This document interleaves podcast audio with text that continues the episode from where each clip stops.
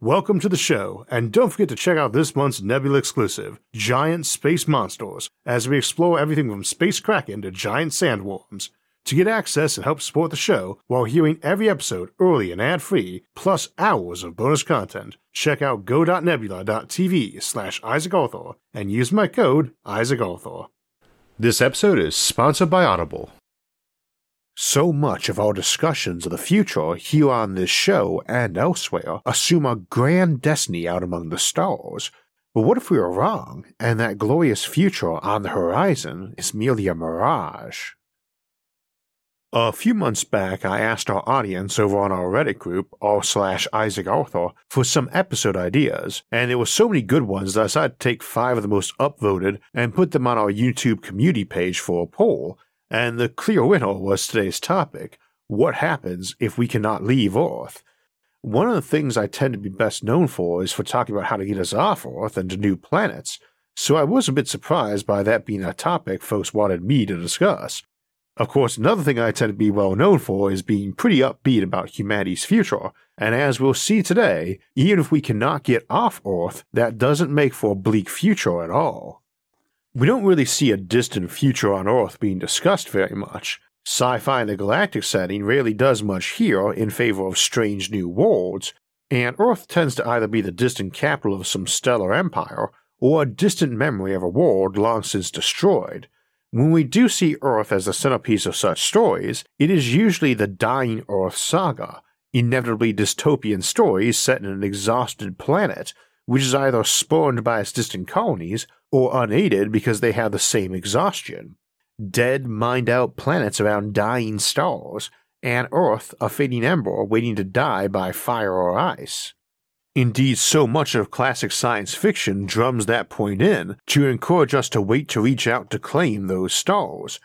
One of my favorite quotes on the topic is from Commander Sinclair of the 90s sci fi show Babylon 5 in the episode Infection, when asked about a reporter from Earth about the great expense of keeping his space station running and the cost and risk of other space endeavors, she asks, I have to ask you the same question people back home are asking about space these days.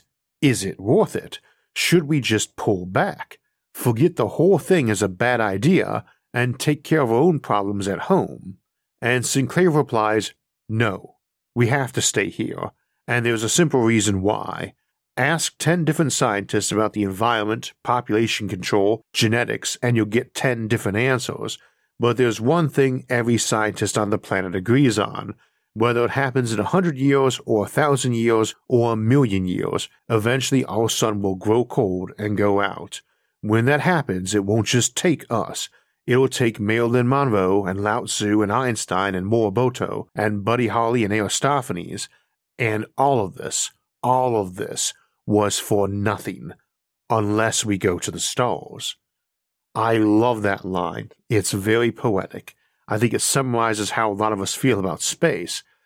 But in a couple of months, we will celebrate the 50th anniversary of the last time humanity walked on the moon. And I don't think even space pessimists at that time thought we would be over half a century going back and not have done a manned mission to Mars by now.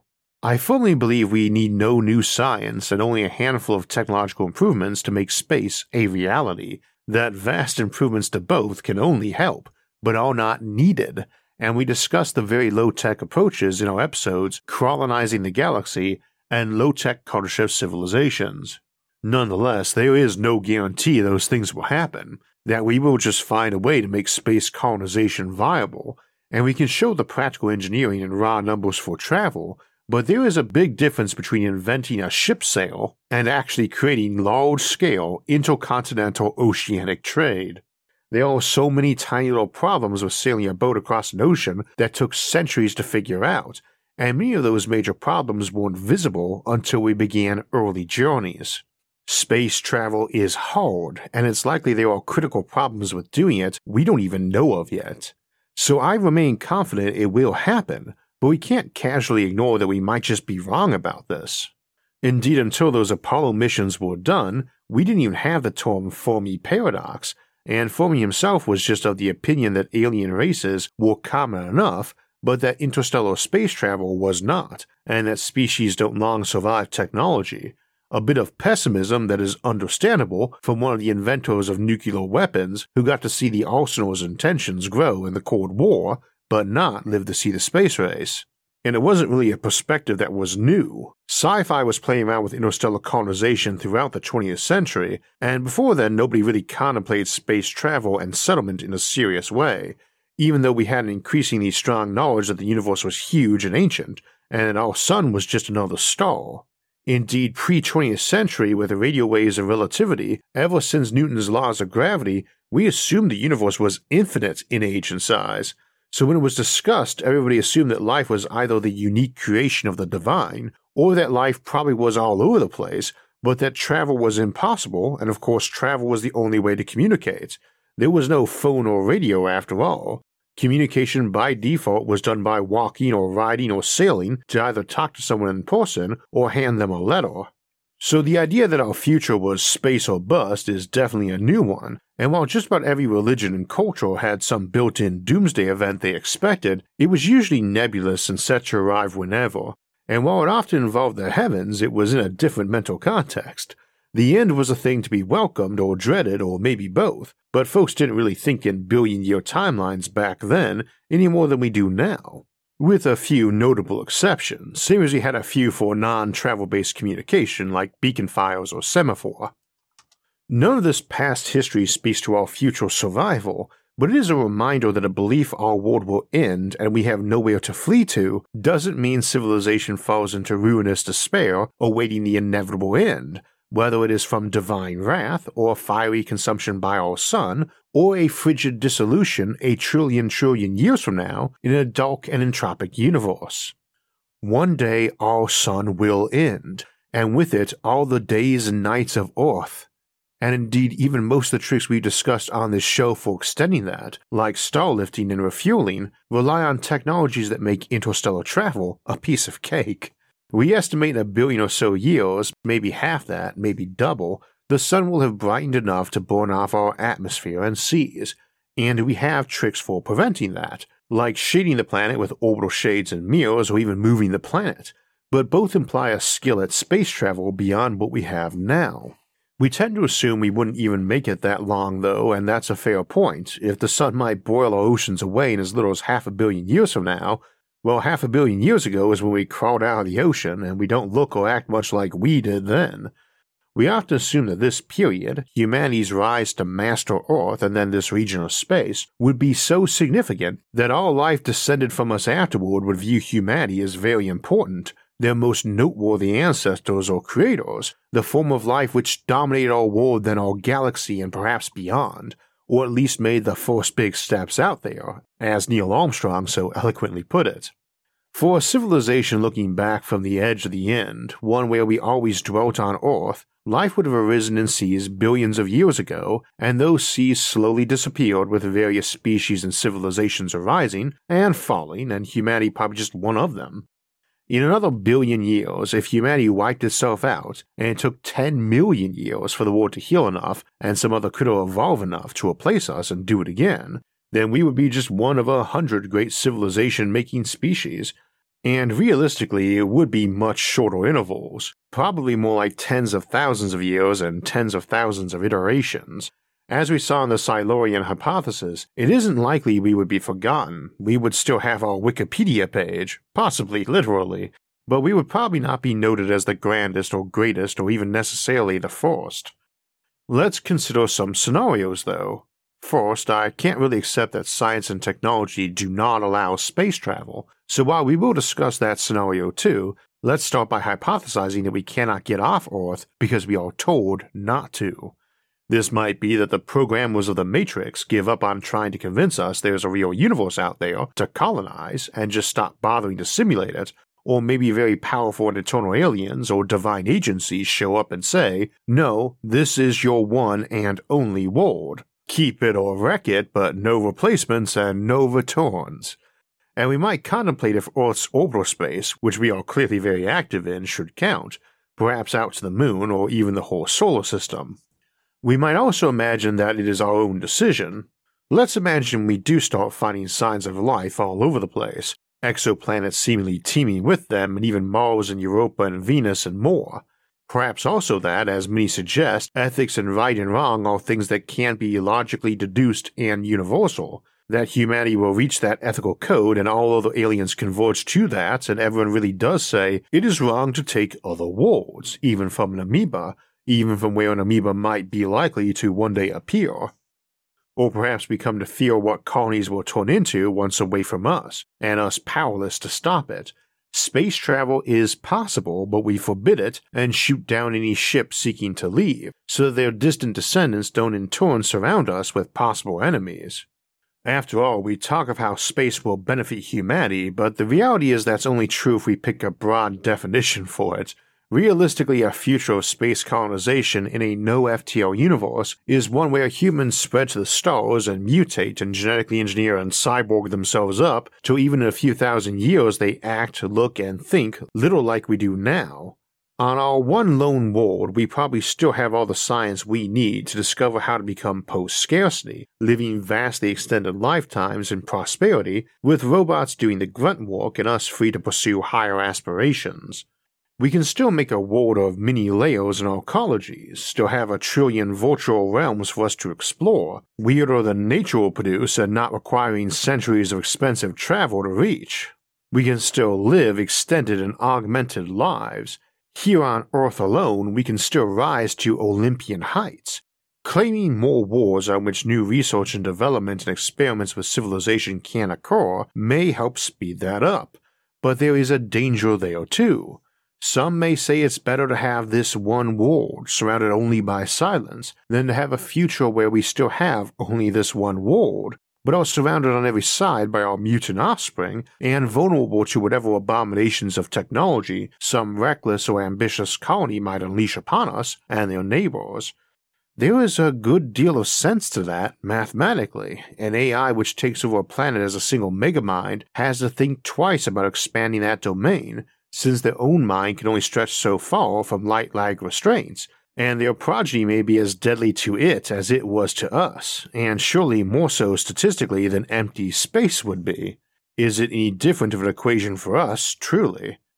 We might imagine a future where any ship on its trajectory past the moon is destroyed by great sky fortresses looming over our world, and this is a future where we can hold back the sun with solar shades all the way to the final sunrise they are burned away and our world with them, four or five billion years hence.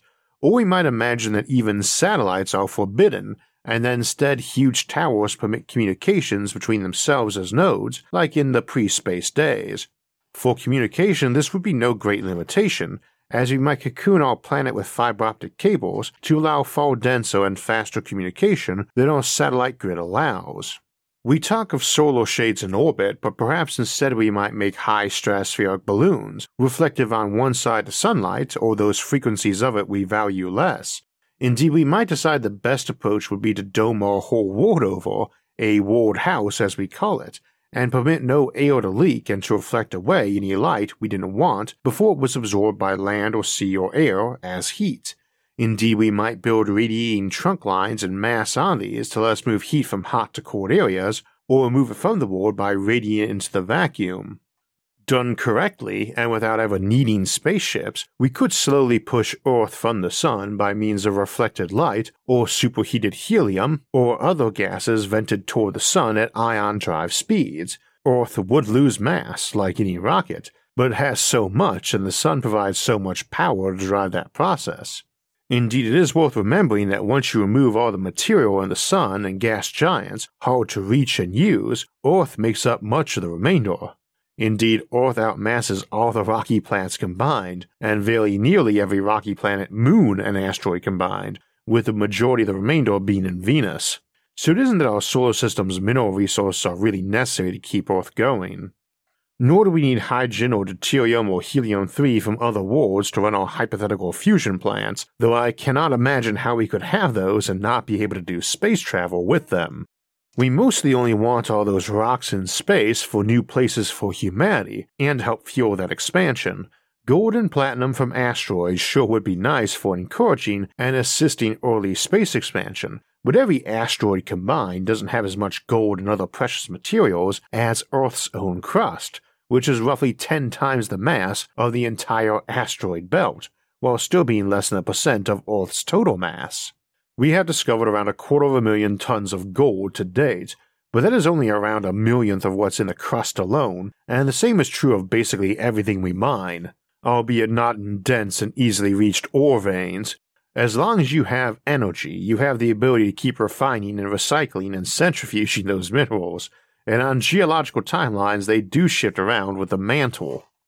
In truth, as long as the sun keeps shining, we should be able to support our current population and more. But even if we did need to go back to a lower population density, say a billion people, to be a stable ecology while still having plenty of room for crops, livestock, biofuels, solar, wind, geo, and hydropower, that remains a very impressive civilization.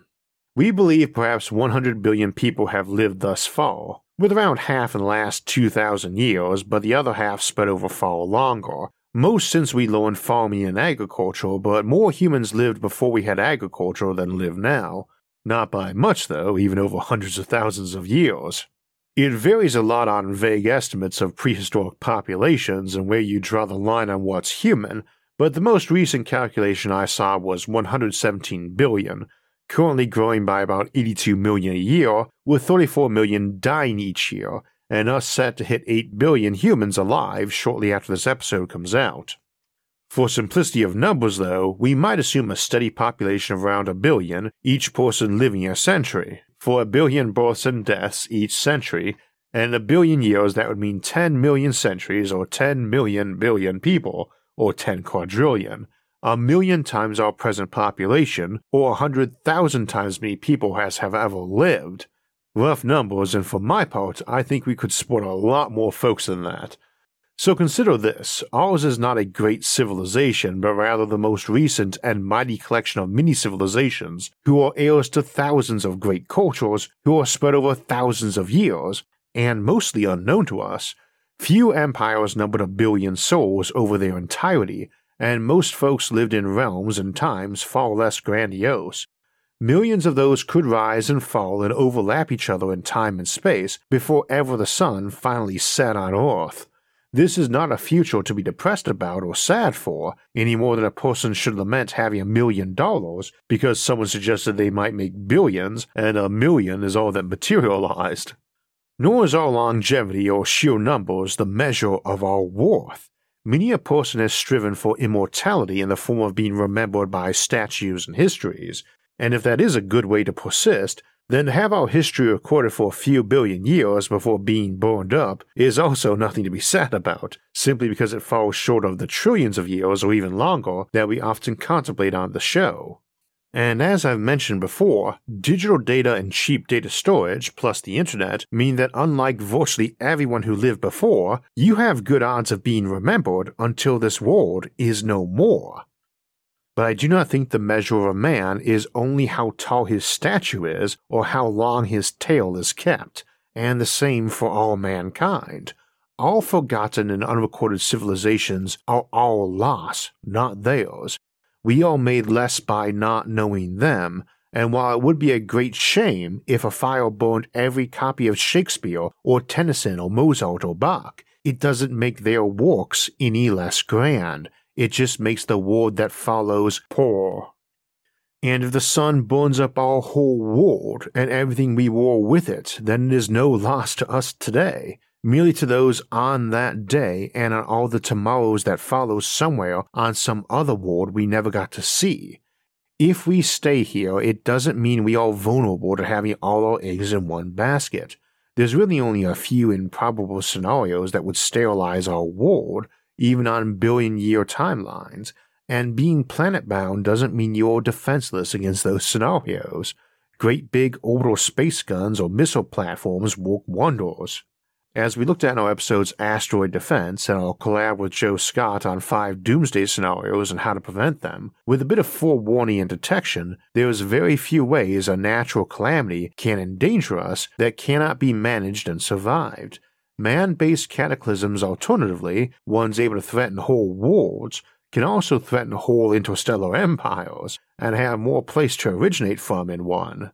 The hyper-intelligent, self-replicating swarm that devoured your whole world and which you cannot resist probably is still irresistible when it gets to your other colonies. or if it came from one of them.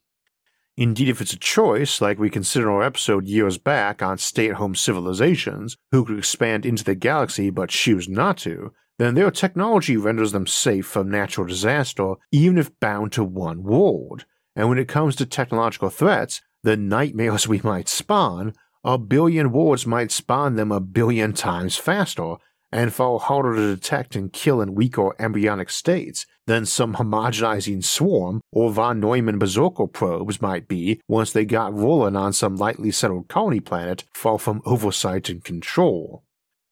Alternatively, many would say the nightmare we might spawn is us, and then any world we go to will suffer the same fate as ours. But if that is so, then colonizing worlds really offers no escape from that, and what's more, colonizing a planet is always going to be harder than repairing one you already had but damaged. The technology and wisdom humanity needs to spread to the stars is the same that permits us to keep our world the wonder that it is. If we don't get that, then it doesn't matter if we're stuck on this planet or not. We would carry our doom with us whether we stayed or went, and not for far or long either. This to me, though, is the greatest loss. If you see humanity as a plague replicating itself over a galaxy that will descend into eternal war among its greedy divergent spawn, then all the better if we are stuck on this world until our sun burns it up and us with it.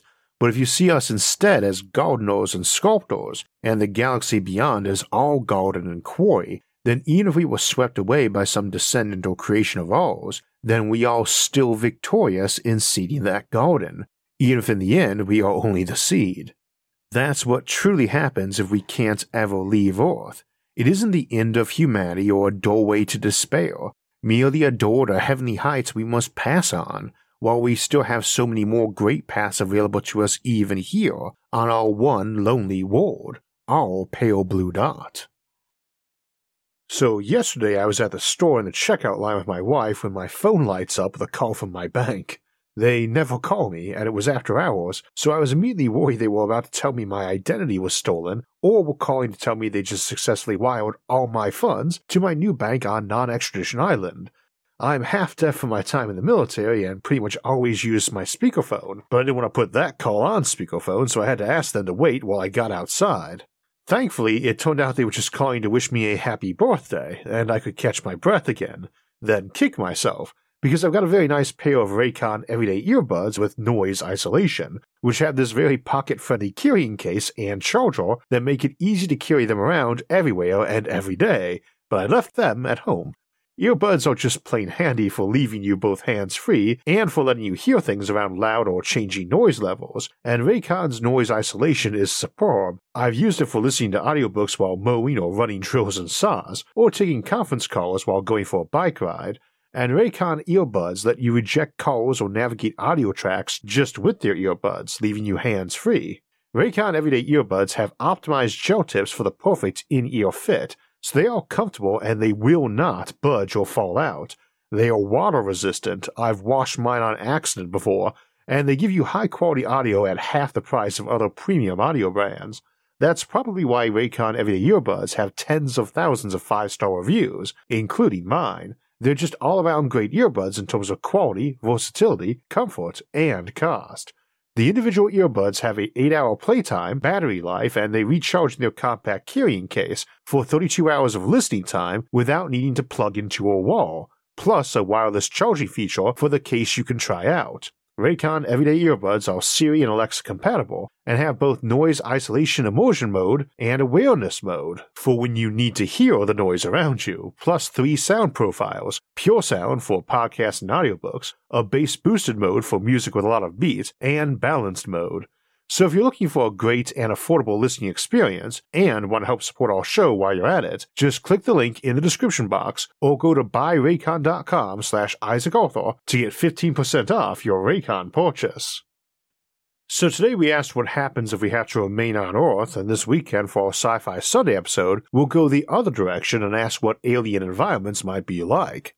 Then next week, we'll go even farther and ask if space travel might become so mundane you could have your own personal spaceship, which we'll look at on October 20th. Then we'll ask what would happen if you damaged that spaceship on October 27th. and then close out the month on Halloween weekend with our live stream Q&A on Sunday, October 30th at 4 p.m. Eastern Time. Join us live to get your questions into the chat so they can be answered. After that, we'll head into November to discuss refueling the sun, an option that could make it possible for us to keep Earth going for trillions of years to come. If you want alerts when those and other episodes come out, don't forget to subscribe to the channel and hit the notifications bell. And if you enjoyed today's episode and would like to help support future episodes, please visit our website, isaacarthur.net, for ways to donate, or become a show patron over at Patreon.